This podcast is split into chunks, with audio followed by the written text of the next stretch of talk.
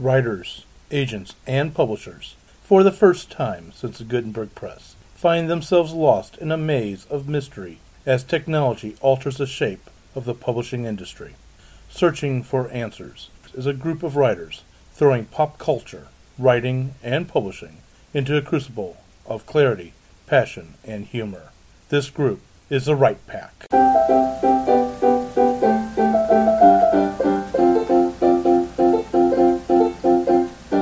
Welcome back to Write Pack Radio. This is David Allen Lucas, your host, writer of mystery, science fiction, horror, and poetry. And my co host, Hello, I'm Kathleen Kayembe. I write um, GLBT romance under a pen name, and uh, maybe that'll relate to the topic today. Fedora Amis. I write Victorian whodunits and the occasional something which is way out of my comfort zone. I wrote a little story called Until Cleopatra Lives at Number 7, which I'm going to read Tuesday night at the Amtrak station at the St. Louis Writers Guild open mic night. excellent. I'm Matt McGraw. Um I'm an amateur writer. Uh, I write mostly uh, fantasy kind of things, maybe some sci-fi. Uh, I'm working on a book called Patrick the Spider with uh, my cousin Jennifer Stolzer. I'm T.W. Fendley. I write historical fantasy and science fiction. My debut novel came out in 2011 uh, called Zero Time. And most recently, one of the Zero Time Chronicle uh, no- novelettes came out in audiobook. So I'm really excited about that. Congratulations. Thank you. My name is Jennifer Stolzer. I'm a young adult fantasy writer and illustrator and book cover designer. Uh, working on whatever, whatever. I'm Brad R. Cook, uh, president of St. Louis Writers Guild, uh, publisher at Blank Slate Press, and uh, I am a steampunk author, and my book will come out later this year. Congratulations. Today on Write Pack Radio, we're going to talk about what I'm going to call brown bagging books and the brown bagged reader. What am I talking about? A situation recently occurred in Ohio, and this is kind of something which I've always seen growing up when I was a kid, is are you judged by what you read? The situation that came to light recently in Ohio, I am making a lot of assumptions based on the information that was given, is that a young adult, I don't want to use the word couple, but man and woman, probably in their early 20s, um, went out on a first date. And the guy had the woman over. She saw his bookshelf. Then he called her and sent her flowers for a second date. She never returned the call. In the process, somehow a radio station gets involved. And all this to me tells me that this is a very young adult couple, or young adult man and woman. And the radio station calls the woman and asks her, Hey, why haven't you called this guy back for a second date? What's going on? And she says that she looked at his bookshelf and saw that he had the Hunger Games on there. And he says she that he had Twilight and some other books that fall in that type of range of reader. And she said that he was that she thought he was a young teenage girl inside of a man's body and thus did not want anything to do with him. So my question to you all at the Write Pack is are we judged by what we read? Do writers get a pass? And is it fair? I think writers get a pass. It's research. It's research. I was going to say, my Google search had better, uh, that, that, that better get a pass. There- Yeah. There's a lot in there I don't want public. The NSA is not giving you a pass on your No, Google no, I search. know. It's, well, All they writers can are look, probably but, on that You list. know, I'm okay with the NSA looking. I don't really care about that. Yeah, how I have Yeah. not ended up on a no-fly list with everything since I write horror and mystery and science fiction. How many bodies can you fit in the walk-in closet? What I've looked that type of stuff up. I'm just hoping the NSA knows that, oh, it's a writer. Just move on. Yeah, Yeah. exactly. How to crush and sever bones. Yeah. Oh. What's the smell of burning flesh? Actually, I wonder if there's a Google how-to on that. There probably is. Well, I know. I'm now getting us back on topic. When I was, I transferred from a public school. I'm sorry, from private school back to a public school when I was in seventh grade. So this is years and years and years ago. And I was diagnosed with a learning disability, which to at the time the teachers thought that meant you were stupid. They didn't know, they didn't understand that it actually means you have a high IQ but a low area in a couple academic areas. And my reading comprehension was off the board. But I brought some Star Trek comic books to school because I was bored with the books they were assigning. Actually, I had finished usually those books, and they were boring to me.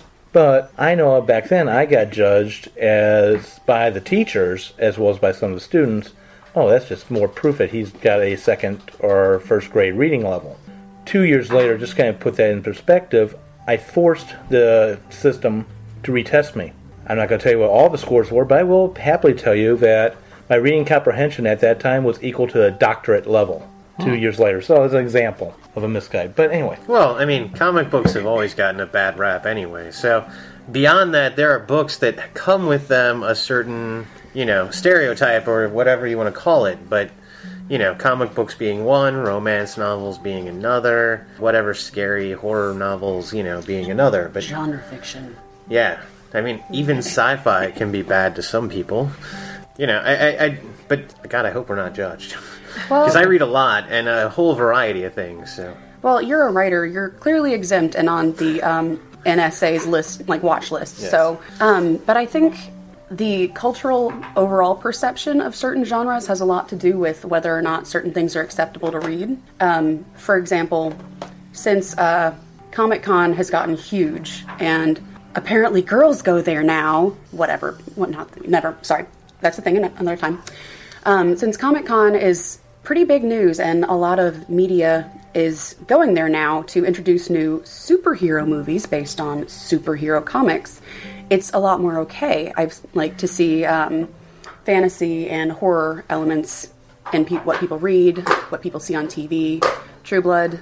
So it's interesting to say that before I let anyone else jump in. Is not that long ago, as you're hinting, Comic Con was looked down upon. Now Hollywood is not just using it for superhero comics mm. and superhero stories to come out as well as science fiction ones. Now you're seeing mysteries. everything. Everything is coming to Comic Con as a let's see how people react to this idea.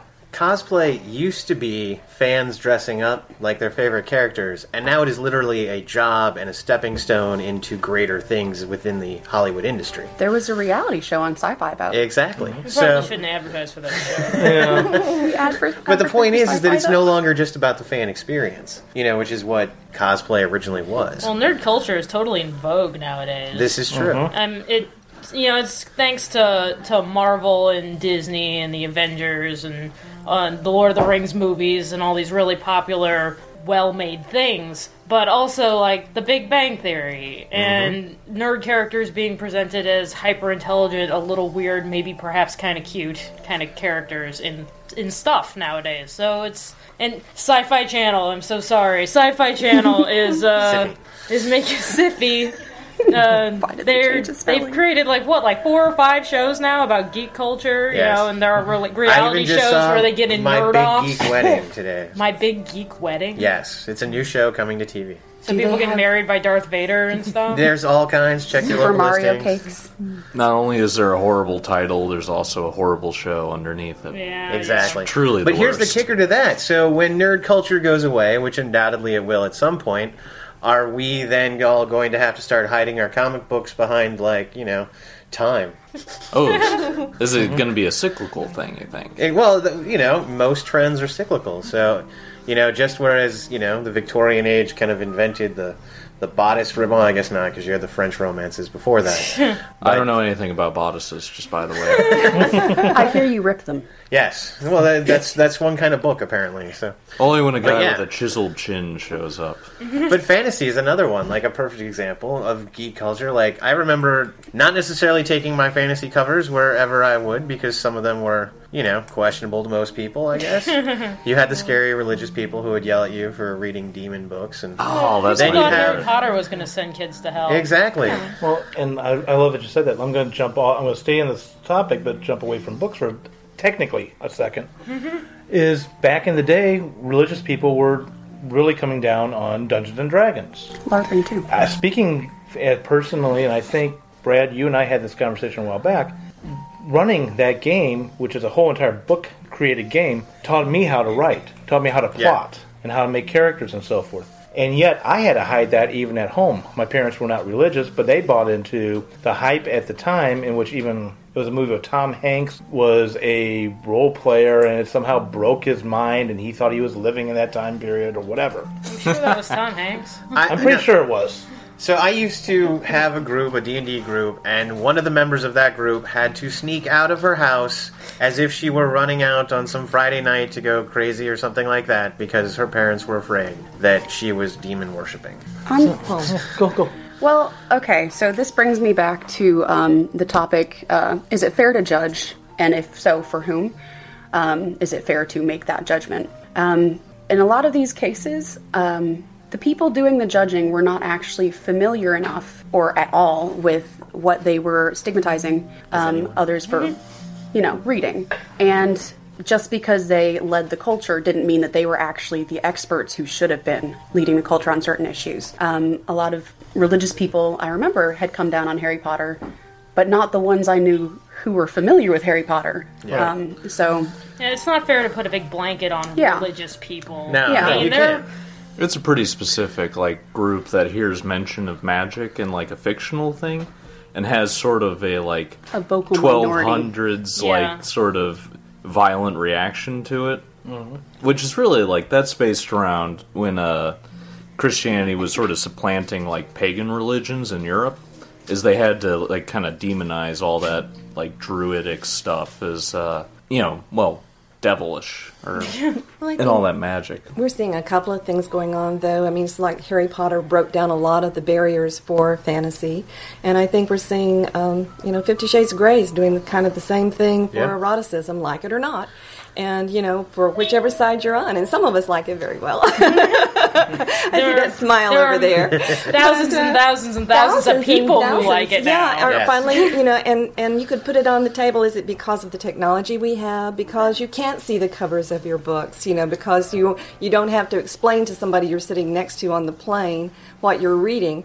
I You know. also don't have to buy it from a person at a counter and like put it in front of them and say, "I would like to have this for twenty dollars." Right, exactly. It makes Well, a big difference. That, that made a big difference for like uh you know for like men and uh, like pornography you know Mm-hmm. is like the consumption is a lot more now because you can get it over the internet and you don't have to talk to anybody you I don't have to go to the shady part of town or Uh, anything I almost hate to, I almost hate to Shady fade into this one, but uh, what what Teresa was saying, and in a way also what Matt's saying, we've seen a huge increase in the sale of romance novels to men, and a lot of it's done electronically because they don't. You you can be sitting there, you can be reading on your Nook or your Kindle or your computer screen, and nobody can see what you're reading because they can't see the cover. I think there's a whole lot of snobbery involved in the whole business of reading. Yes. And it comes from every possible direction. In the Post Dispatch today, for example, there was an article on the top picks, and they have the top 100 picks if you go to their website. Well, in the top 10, how many do you think were fiction? Most of them. Three. Oh, really? And two of those were for teenage girls. Mm. There was only one adult fiction on the entire 1st mm-hmm. 10 of them. I And can what I that. think that says is, and we know that some of the big fiction sellers are actually the best sellers in the land, that people don't want to admit that they read fiction, period. Because fiction is a waste of time. Well, you do have the mm. whole intellectual crew who believes that the memoir or the biography or the book that's going to teach them something is far superior than the book that's just going to entertain them. I personally don't believe in that. I'd rather be entertained. While you but, learn. Yeah, exactly. Yeah, I mean, there's a lot of learning in fiction, but well and also like how much are you really going to learn from one person's life like even if you if you talk to people who are successful you Yeah. know mm-hmm.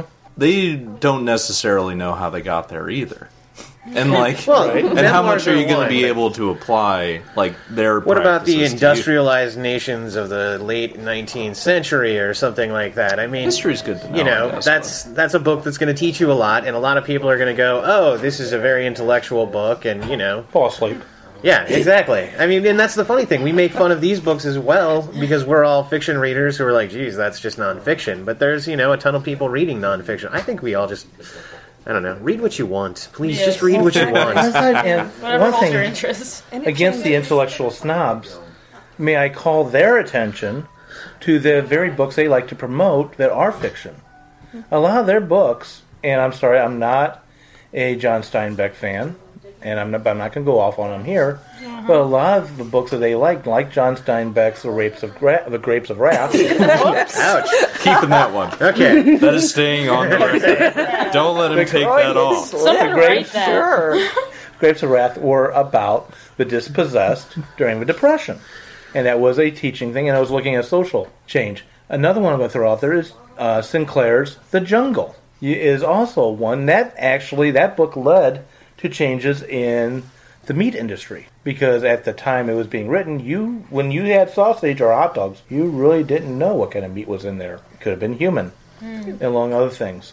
Don't eat the Yes. mystery meat. So Sully and Green is the idea of fiction that someone said, and I, I wish I could remember who it was now because I wasn't prepared with this, but someone said fiction is nothing more than the truth wearing a mask.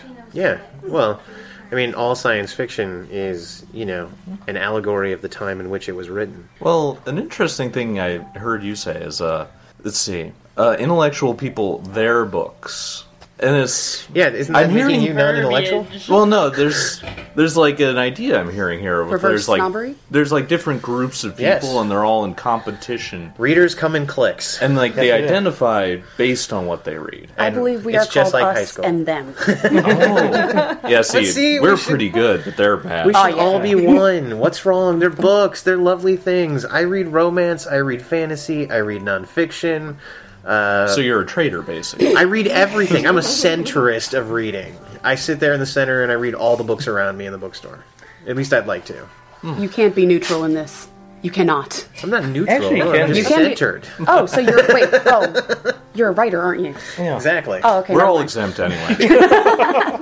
Exactly. Do you know most of the books I've read in the last few years are either people I know who've published the book or a book that I am working on. So it's that like literally that's been my reading Mm-hmm. the last couple of years. And years. that's kind of an interesting thing too, because I have read books I never would have read Exactly. because of people, you know, who are writing them, and, and because I know them, I read them, and I, I've, I've been surprised, very often, very nicely surprised, you know, because of the things I've read. So it kind of has broadened my perspective and my snobbery to where Yeah. used to be, you know, maybe I wouldn't pick up a romance book, but I started hanging out with romance writers when I first started, and I got a whole different exposure to the genre. And you know, it's a different appreciation, so a lot to be learned. Very there. true. And I, I, I've very much the same story in terms of romance. I did not read romance. I never would have read romance. And now I must confess to having read many romances because I know the authors, or Mm-hmm. you know, I didn't. go ahead. I didn't think I was a big fan of romance, and um, I write it now, and it it was a revelation to me to realize that a lot of the stories that I liked reading had romance elements that I didn't mind. I thought they were great, and also uh, Disney. How many stories in Happily that? That's after. a perfect. All Yeah. of the fairy tales ever. Exactly. Almost every story out there, and I say almost because there are a ton that don't, but almost every story has a romance element to it. Mm-hmm. I mean, especially some of the great ones. You're men- mentioning all the Disneys. I mean, what Disney does not have a romance at its core? And fairy tales Emperor's like Exactly.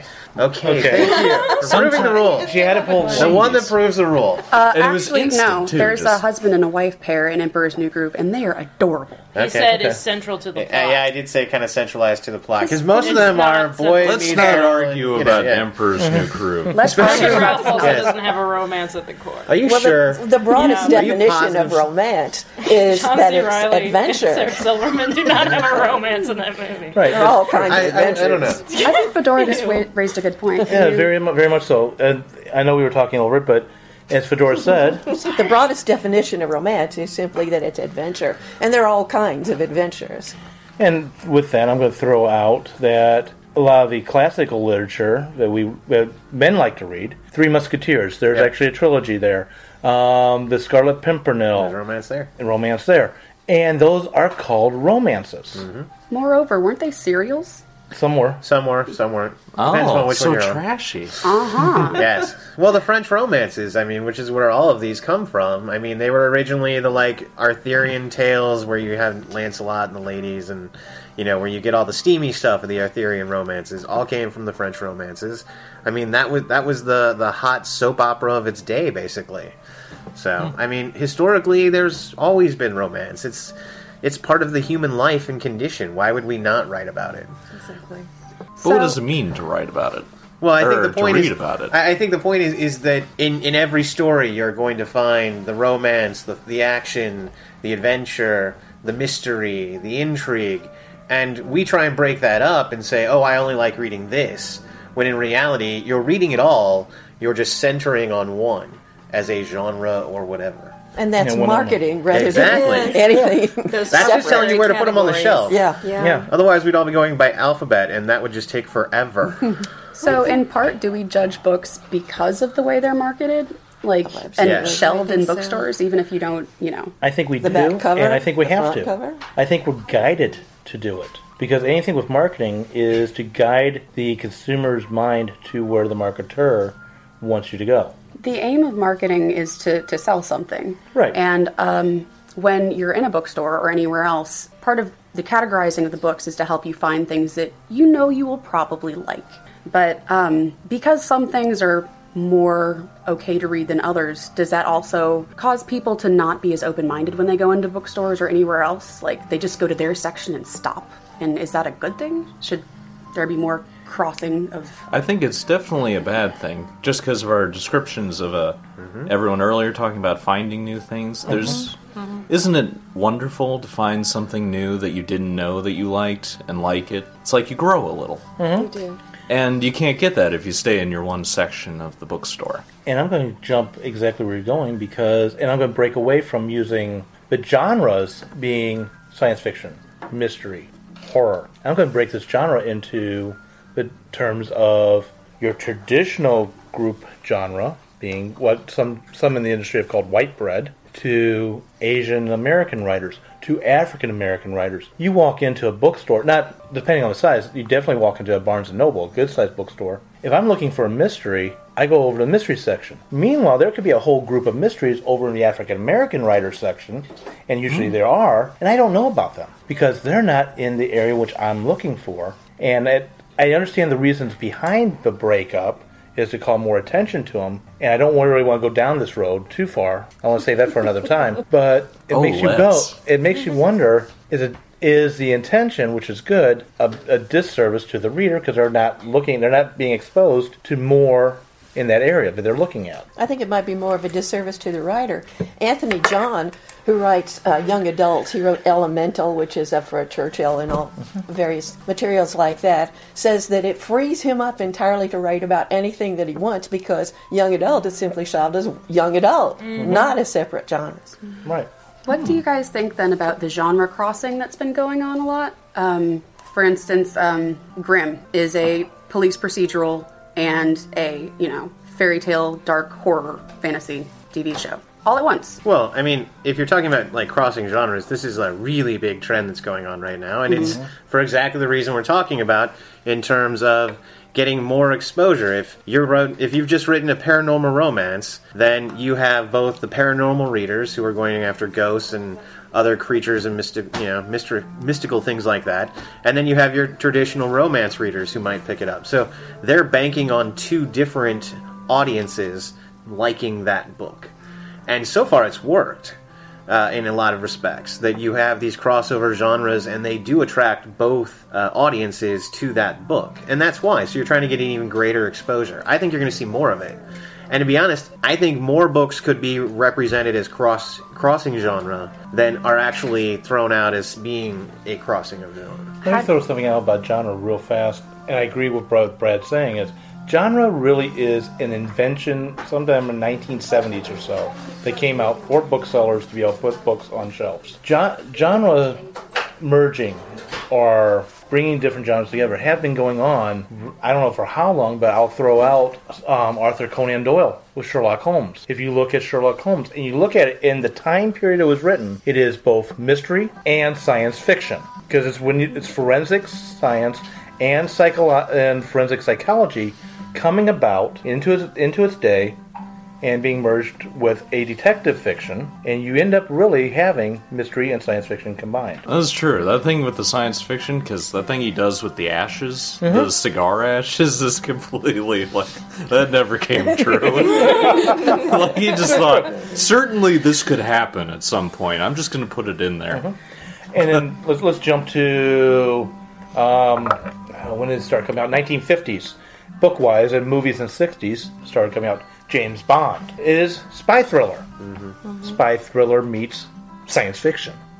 All of his gadgets, Moonraker. Moonraker, oh, yeah, book, book, and movie. But anyway, yes, Moonraker. Um, that was the movie was a true sci-fi, but all of it, really, a lot of all that stuff is science fiction meets another genre. So I think it's, I think sometimes genre, the idea of genre trips up the reader as well as sometimes trips up the writer.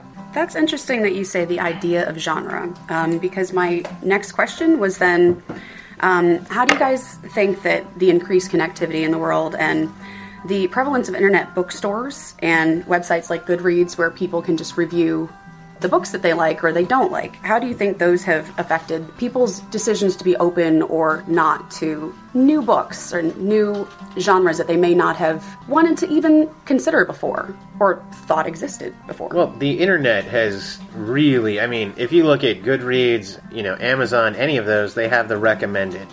And those are not always necessarily in the genre of which you've just entered in, you know, whatever book.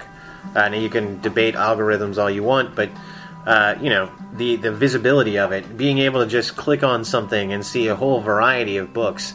I mean, you're seeing stuff you never would see. I mean, you'd have to walk all around a bookstore for hours and hours and hours, which okay, we all at this table have done, but the majority of people may not do at every bookstore they enter in every city they enter. Um, but yeah, so to that end, uh, yeah, I think the internet has really opened it up. I think other things, social media, you know, it the best way of marketing a book has always been you've got to read I just read this book, you've got to read this book. Here you go. That has always been one of the best marketing tips and getting somebody to read a book. And I think with the internet that's only grown. You know, we now have the ability to see that it's coming like, "Oh, this book's got 5 stars." Oh, that's excellent. It's not just the one kid in your town that's like, oh, whatever, they read that. It's Yeah. kids from everywhere saying, Yeah. this is amazing. You're like, huh, maybe that kid knows something I don't.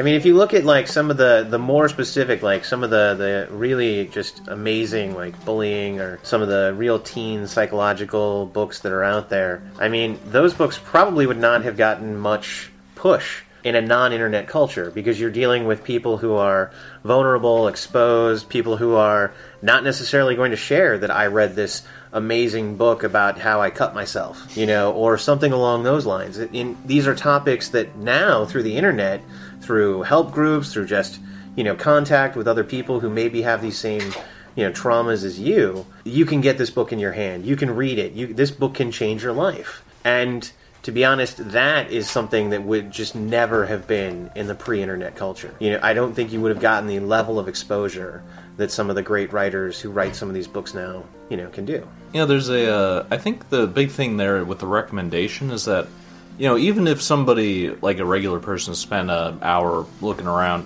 regular person, an hour looking around a bookstore, you know, it's not a matter of just seeing the book. It's also having an impetus to buy it over the other five thousand that are in mm-hmm. there. Like, there's just looking at the backs, like if you don't trust your own like judgment enough to be like read the first page and know, you need some kind of you need somebody with like some sense of authority or some sort of little push to just get you to settle on the one. Someone who knows enough of your tastes. In some cases, an algorithm. Amazon really hopes that's their five star thing. That was really why I quit reading science fiction when I was younger, because I did not know anybody else who was reading it. And there's some really, really bad science fiction There- out Oh, yes, there. very much so. And, you know, so if you're out there stumbling around, you know, bookstores and garage sales and stuff like that, you're going to come across some stuff that you just really don't want to read. And so it really has helped, you know, as things have progressed to be able to find things that are excellent. And I never have trouble finding anything now. Can I open up a can, a can of worms then? Fandom. Connectivity on the internet has allowed people, not just like who love a particular genre, but a particular fandom, say Star Trek or Star Wars, because I read those, um, to to know that there are other people out there and to gather at least online and chat about things that they love that they may not be able to do with you know most of the people around them physically. Well, let me throw that. Let me throw right in there. There is a science fiction author who he's one of my favorite. I'm going to admit to it. David Weber, who writes the Honor Harrington series. And it turns out now there are Honor Harrington conventions. There are Honor Harrington fan clubs where people dress up and cosplay just like they do with Star Trek and just like they do with Star Wars. I have So- actually yet to find a, a, a, a true fandom that doesn't have, you know, its community. Whether it be, you know, D and D, whether it be, you know, a, a certain particular Star Wars, Star Trek, you know, uh, Firefly, you know, anything like that. E- even even some of the crazier stuff that some of the teens and other people are into that you would consider less fandom, like Vampire Diaries or, you know, even some of the, you know, Arrow for one. So I, I just I, I think in this age, there's almost a fandom for everything now. Everything has its message board. yeah. Everything has its fan fiction, which Yeah. is a uh, that's Rather uh, stigmatized by a lot of people too. Yeah, I was gonna say that's a little further That- that- that's down a whole area of pole. people we'll leave talking that about one out that, for yeah. now because that is an entire other discussion. Yeah, Yes. the only thing I would say about Because everyone looks bad at fanfic. No, I'm just kidding. Well, Excuse you? I'm totally joking. The only thing I'm going to say about fan fiction, and then I'm going to shut up about it, is it's a dangerous fiction. It's a dangerous fiction because it plays with someone else's copyright. And You're, you're opening to borrow can. se- several lines from various authors I've, ta- I've heard, fan fiction does not exist. If fan fiction existed, and I, that means I would have to acknowledge fan fiction of my books exist, thus, I would have to sue my readers for their use Well- of my copyright. No one's holding his hand over a stove. well, not, but, what, but what they're trying to say is they know this exists. They love that their readers are doing fanfic, but on the legal side, if they admit to it, that they know that it exists, and technically by their contracts and all that stuff with the traditional publishers and by themselves as well, they might have to go after them for monetary reasons. Just don't try and make money on On fanfic. that Yeah, subject, just don't though, publish your. Whoa. this is Oh. all this is all about money again, um, which brings me back to marketing and judging people. Is it fair to judge people um, based on what you know monetary issues? Sorry, No, if, okay, if you want to read fanfic, no, not just fanfic. no, no, no, I know, but anything, go for it and and run with it. Read it. It's yours. You know, take it in, make it a part of you. It's better than you part being part of the TV tribe. If you want to, you know, if, but if you want to go out and try and make money, or if you're going to try and market something, then that's something that you have to rethink and you have to come back to. You know, in terms of what you want to do. But in terms of reading, I don't think there should ever be a limit on what we read. and creating as well. Yeah. Being inspired by something is not a crime. No, No, you And can draw flexing a your picture. muscle, you know, fle- flexing your muscles is how you get stronger. To me, fanfic is just like doodling. You know, I'm I'm writing in my favorite world the same way I could doodle a picture of a Jedi. I'm going to write about a Jedi, and Um, it's you know, so long as I don't try and make any money, Disney has nothing to come after me for. I think Jennifer, you said there's um, uh, what was it? The forum for every Yeah, A message board for everything. There's a message board for everything. there. So, um, because there is a message board for everything, and we know that other people are like us, um, reading whatever it is we're reading, um, does the judgment of others who are not on that message board, for example, does it matter as much now whether people judge us for what we read? Oh, yes. And if so, who judging you I is have the worst? witnessed the fandom wars. Yes. I know who is pitched against who in the fandom verse. it's always it's human nature to be competitive Yes. and to be aggressive to people who cha- have different opinions than you. Unfortunately, them. yes. I think for the same reason we have cliques in high school, we're going to have different areas of pe- readers who are going to look badly at other. You want to feel included, so therefore Exactly. someone has to be excluded. Otherwise, there is no inclusion. I think you're better. People are better off in the age of the internet, though, because uh, you know it used to be like if you had some really niche interest, you'd probably be the only person maybe in your town that you knew Yeah. that was into that. And now, because the internet is there, you can always find your little group, and you'll be like, "Hey, I'm the one that's from Australia. Yeah. Oh, there's only one of you there. That's so interesting." exactly. So you know there's a wider group of people that are like you, and it's not just you. Does it make it easier when then other people Oh, are like, that's empowering. "You're certainly. reading a, you're reading what was it? He was he had um, Hunger Games on his Hunger, shelf. Ga- Hunger Games, which You're I reading definitely. Hunger Games, and you're yeah. a boy. Oh no! Except that then there's an entire population Yeah. Mm-hmm. obsessed with the Hunger Games. Somewhere there's a ton of male re- readers screaming out, and you know, I read the Hunger Games. So does that make it easier in these cases to deal with the judgment, or does it change anything? Did nobody call into the radio show like any women be like, "I'll take him, Yeah. send him on over"? Yeah, You know, you I, think I would think so. that's I an don't- I don't educated, rounded man who, Hang who on reads. just a minute. I think any woman who had a grain of sense would say, right on. Mm-hmm. Make sure that you Yeah. like a guy before you go out with him again. Oh, no, no, She no. had She was no the wrong person for it. obligation Yeah. Yeah. She to- has no, gosh, no. say anything to As him fr- even. as a friend of mine said, "Oh my God, he read, he reads, just that alone." He And reads books with female main characters and, and Wow. enjoys Well, them. okay, since we're jumping on that bandwagon, let's talk about guys. Actually, let me pause, And what pause for a guys second. read, yeah. Let me pause for a second, and then I'll turn this over to you. When this first came out, and this idea for today's episode came out, I posted this question across a bunch of writing Facebook groups, asking, "Hey, what's your opinion? Give me your thoughts," and that way we feed into it. And one of the one of the statements that was written, I absolutely loved is, the guy admits, yes, I do read that, and you know why? So I know what the girls are talking about. Uh-huh. Well, there's that too. Yeah. You know, I And also that can be scary too. Well, I Yeah. also, you know, I read some romance just because it's good. I mean, you know, the, some of the paranormal romances. I mean, yeah, there's some romance in it, but there's also a lot of demon slaying and a lot of kicking butt and a lot of craziness. So, I'm, I'm reading the book, yeah, and I'm, I'm not reading it because it's a romance. But this goes to why guys read, and to be honest, there's a whole push now that oh, we've got to get guys back into reading, and oh, guys only like one kind of book, and that's the you know they call it guy porn right now, and it's you know I love Really? detectives and I love I love thrillers and I love spies, but you know I, I loved uh, you know the Ian Fleming novels and everything else, but is that the only thing I'm going to read because I'm a guy? And no, the answer is no. There's a ton of other stuff on the shelf that I'm going to read, and you know, in no way does that affect my manhood. Okay, Agreed. so um, on that note, then marketing stereotypes, guy fiction, um, it sounds like they're not entirely accurate to the actual demographic of readers who are. Well, I am sure there are a lot of guys out there who want to read a book where the main character goes around and beds every woman that he sees and shoots every everyone that he's looking at.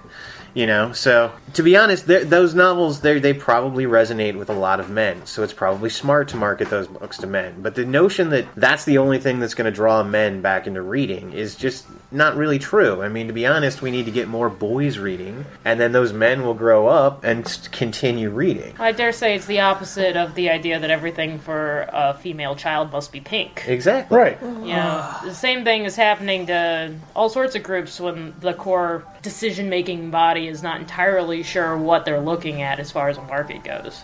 Yeah, I mean, if you look at kids' novels, I mean, that's a great area. How many kids' novels now are read by adults, mm-hmm. middle grade included? Mm-hmm. I mean, Harry Potter is probably read by more adults than children. I mean, mm-hmm. probably not, but there are a lot of children. But There was a time when it There- was. Yeah. Now, that, now they've grown up and they're still reading it. Really Exactly. need to stop undercutting your like what uh, superlatives there. like you say them and then Yes. you just undercut them Like, immediately. wait, I didn't really believe that strongly. One of the things I find I'm in- trying to prevent emails. oh, that's inevitable. one of the things I find interesting about strong pro, strong female protagonists and, and supposedly men don't want to read that, and I call that BS. I'm gonna Yeah. co- I'll come out of the proverbial closet and say I am a Batgirl fan, mm-hmm. and I loved Will- Willow in Buffy the Vampire Slayer. Whoa, I'm out of here. This That's is it. That's the end of it. But Joss Whedon is constantly asked, and so is um, I love his answer, by the way. I love his answer. Joss Whedon is constantly asked why, in his screenplays and in his comic books, does he write about strong female characters? And his response is, because you're still asking. Yep. Yes. Well, J.R.R. Martin, right? That's what that's the Is that name I it? was Didn't I trying to say think that right? Yeah, I think. Yes. No, it's Well, G. G. Gee, George. Thank you. Okay. Yeah, I It's was thinking grr. Tolkien as well. I was smashing them together, which I'm sure he would consider a great honor. Uh, but Game of Probably Thrones. pretty close. Yeah, Game Maybe. of Thrones. And he and he says because women are people, and if going back to my favorite sci-fi writer, David Weber, the Honor Harrington series is a, literally a story set in space. Think of Napoleonic Wars, and the main character is a female character, and she knows how to kick butt, and she yes, she studies female. This sounds like um, another d- topic that we're going to talk about Probably. in another week, but um, writing characters, not stereotypes of gender or race or ethnicity or whatever, um, is what's important. And readers identify and love things with characters, regardless of the gender of both the characters and the readers. Is marketing just not catching up, or is it something else? Like, Well, in sorry. terms of writing, if you're writing stereotypes, you're writing flat characters. Yes. Yes. Those are not well-rounded characters. Those aren't deep characters. I mean, you you should go well beyond the stereotypes of any given, you know, person, character's type, archetype, whatever. I mean, please reach beyond stereotypes. But it's uh, But- more than a marketer can Yeah. sell in a blur. And that's In true. A, in a blurb. You'll always the marketer will always sell the stereotype because it's the most generalized way of being able to aim at the most amount of people. And to defend the marketer, usually they really have a soundbite to get your attention. Yeah. Well, yeah, I mean, you need that soundbite. Right. It's the only thing that's going to grab somebody's attention. Exactly. other than word of mouth, which now apparently seems to be complementing the sound bites and everything. Well, word of mouth is all. I mean, you know, you if you go back and you look at the literature that got passed around when, say, uh, the Oz series was running around, uh, and I mean, you know, Frank or uh, The Wizard of Oz. The Wizard of Oz. Thank you. Um, that was a long running series that ran, you know, and kids. It was, you know, the Harry Potter of its day. It was the big kids fiction. It had, I mean, there were tons and tons of marketing that went around every library, bookstore, you know, wherever you were going to find kids. However, the real reason those books were massively successful is because every parent went out and told every other parent, you've got to get your kid to read these books because they're so magical and wonderful and kids love them. And that, I mean, that's what sold it. That's what got it out. That's what turned it into a giant success. So, word of mouth is always going to be what creates the giant success. Marketing is, I think, a, I think marketing is an add to the word of mouth. Let me ask this question, staying on the judging of what you read. Is being judged for what you read impacted you as a writer in what you write? No, because I'm unnecessarily secretive about everything. so nobody knows what I read. So nobody knows what you read, nor do they know what you write. No, it's all it's all hidden away. There you go. Oh no, Jen, you cannot tell us what he is writing with you. Secret is going to be out and wait. She shows everybody though. Except, except he said at the beginning Like, he's she's doing. just walk- Sorry, oh yeah. hi, do you want to see my new book? Is We're that teaching your, him Is that your marketing. decoy book? I told his mother what we were working on before he told his mother what we were working on. Oh. Well, I didn't want to tell her because the first one is uh, it's No, very poor into it, for yeah. mother. Oh, Well, to that end, I guess what what are your guilty pleasures in reading? I mean, are any of us willing to throw out what our guilty Should they pleasures? be guilty pleasures? you should Exactly. read my book because my book is just my a combination of all my favorite tropes all smashed into one cover. Okay. The other night, Jennifer and I were actually making lists. Well, I was making lists. She was um, drawing awesome things. And I was drawing pictures. helping like jog my mind with things that she loves. Making lists of all the awesome things, um, all the tropes and the, uh, the character types and everything that we love reading and seeing in, in fiction. And also on the other side of the page for me, a list of things that I cannot stand. And most of those were like flat, stereotypical things that just need to go away. Most of it was uh, most of our dislike pile were things that we were tired of seeing that we kept experiencing over and over and over again in books and TV and movies and and music and all sorts of things. So it was all the tired, unimaginative, lifeless. So you don't like to chase, so you don't like the idea of chasing these little niches that suddenly appear, fad fads that appear. Well, more like uh, you can, if you're inspired by something, I'm going to use the word inspiration a 1000000 times, but if you're inspired by something, then go for it. I know that my novels are inspired by things that I I have read or watched that I've loved, but then you're getting in, you know, if you're just chasing something you don't have any passion in it, then yes, you've written something flat that has no life and has no soul and has no legs of its own. It's leaning on someone else's work in order to stand upright. Then that's the stuff that, that we don't like seeing anymore. Um, you had asked about guilty pleasure reading, Brad. Um, I adore gay romance. I write gay romance. So it's not really a guilty pleasure, it's just something I enjoy anyway. But is it something you admit to most people that you read? Yes, I do, except I was like, she just admitted to the entire world. Of Okay, yes. the only, Theoretically, the only reason I write under a pen name is because of stigma from certain Yes. people and trying to protect other people in my family who would be unfairly stigmatized And I, because of what I what see I nothing wrong with that. In, in Yeah. terms of what you write, but you know, the, the, in terms of what you read, like I tell right off the bat, I'll tell you most of what I read, and I don't really care. Mm-hmm. Um, there are a few things that I read. You know, I used to not tell people that I was an, as much in love with some of the Dragonlance novels or some of the other TSR novels as I am. And as I've grown up, I, I care less. You know. But and plus now, you know, fantasy has become more mainstream with things like Game of Thrones being on. So I can embrace that and I can say that, but I didn't always. You know, I'd, I'd talk about preferring, you know, classical novels or that great, you know, piece of mm-hmm. literature, you know, or things that were more along those kinds of lines as opposed to saying, I'm a huge fan of the Dragonlance Chronicles. Was- and I have read them more times than anything else.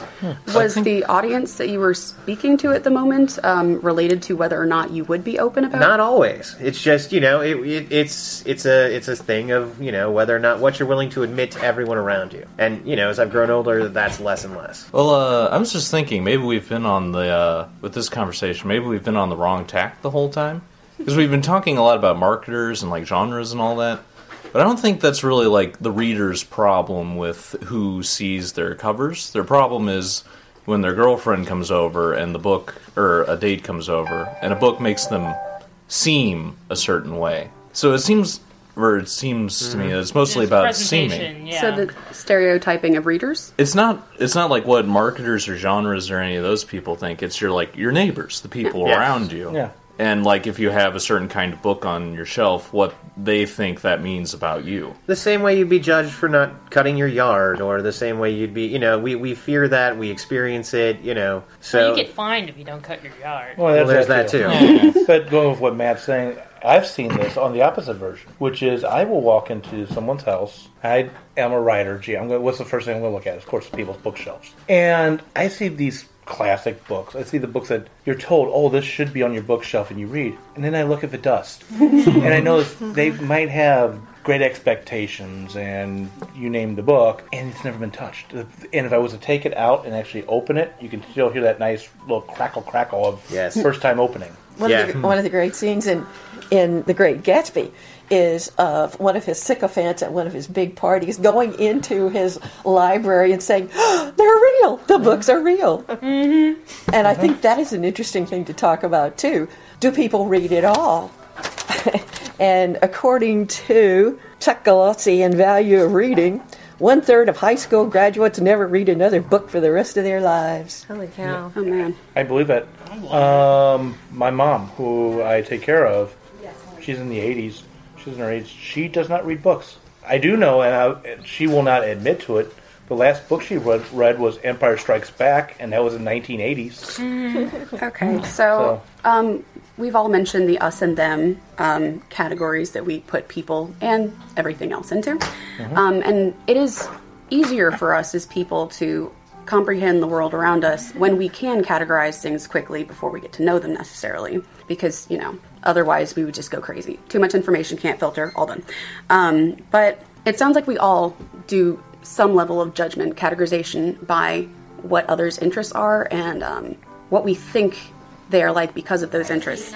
Um, I'm wondering if the question is not should we judge people, but how far should we allow that judgment to take our relationship with that person? Well, kind of going back to that original example, and what you said, Fedora, kind of struck home with me because I think it's not totally a bad thing if that particular woman looked at Yes. those particular books on that shelf and said, "Not for me." You know, all right. Maybe that wasn't the right match. And, you know, so I, I stand by what I read, and if someone's going to judge me by those covers, that's fine, you know, because uh, I'm a little broader than probably my bookshelf would say, even, because I, I read like you, Brad. I read everything. I know, agree with you. It was her problem, not Yeah, his problem. exactly. But she's looking for a specific kind of person, maybe not one who's going to be excited by the adventure within a YA novel. Uh, maybe she doesn't read very much at all, and she would much rather see that he had a bunch of sports trophies on his or DVD cabinet. collection or something I like keep Yeah. wondering though, like, what if those were a roommate's books, or what if those were his sister's books? He hadn't wrapped them yet. Like, There are Didn't even get a I, I don't think that argument's going to help you if you're going, "Th- those are my sister's books, really? No, no, I'm serious. no, but I mean, like, I don't think that's going to help. There are a lot of assumptions that Yes, go into yes. it, especially just in that like if you see that if she sees the Twilight on there and is like, oh, he must have that on there because he likes it. What if it's like really it's full of like highlights of things that he thinks are terrible? Yeah. And it's just like he's writing some Well- mhm. horrible dissection of it. in, in any date, you're going to make a thousand assumptions and a thousand, you know, different opinions about the other person, and some of them are right and some of them are wrong. Who knows? But you know, are, are we to be judged by a lot of that? It's going to happen. So, but the question is, should we judge readers for what they read? And personally, I, I got to say no. But you know, I think it's human nature. we shouldn't, but it's probably going to happen anyway. Exactly. Yeah. I'm That hedging my should bets there. Undercut. I think we, we do judge other people though, and it's part of how we relate to them. I think it becomes a problem when you look down upon them as a them and not an us for what they're reading, especially if you're not familiar with it. Familiar enough to make a judgment. Say that again, Hold please. hands. Yes. Can Turn we all the just read page along? for the person next to you. And on that note, I'd like to thank everybody for your time and thank you for listening to Write Pack Radio. Theme songs for Write Pack Radio were written and performed by Meredith Tate. All copyrights remain with her. Write Pack Radio would like to thank STL Books for allowing us to record in their office. STL Books is a online bookstore specializing in new and used high quality literature, children's books, and books written by or about St. Louis. Please visit them online at www.stlbooks.com or find their store on the amazon.com website.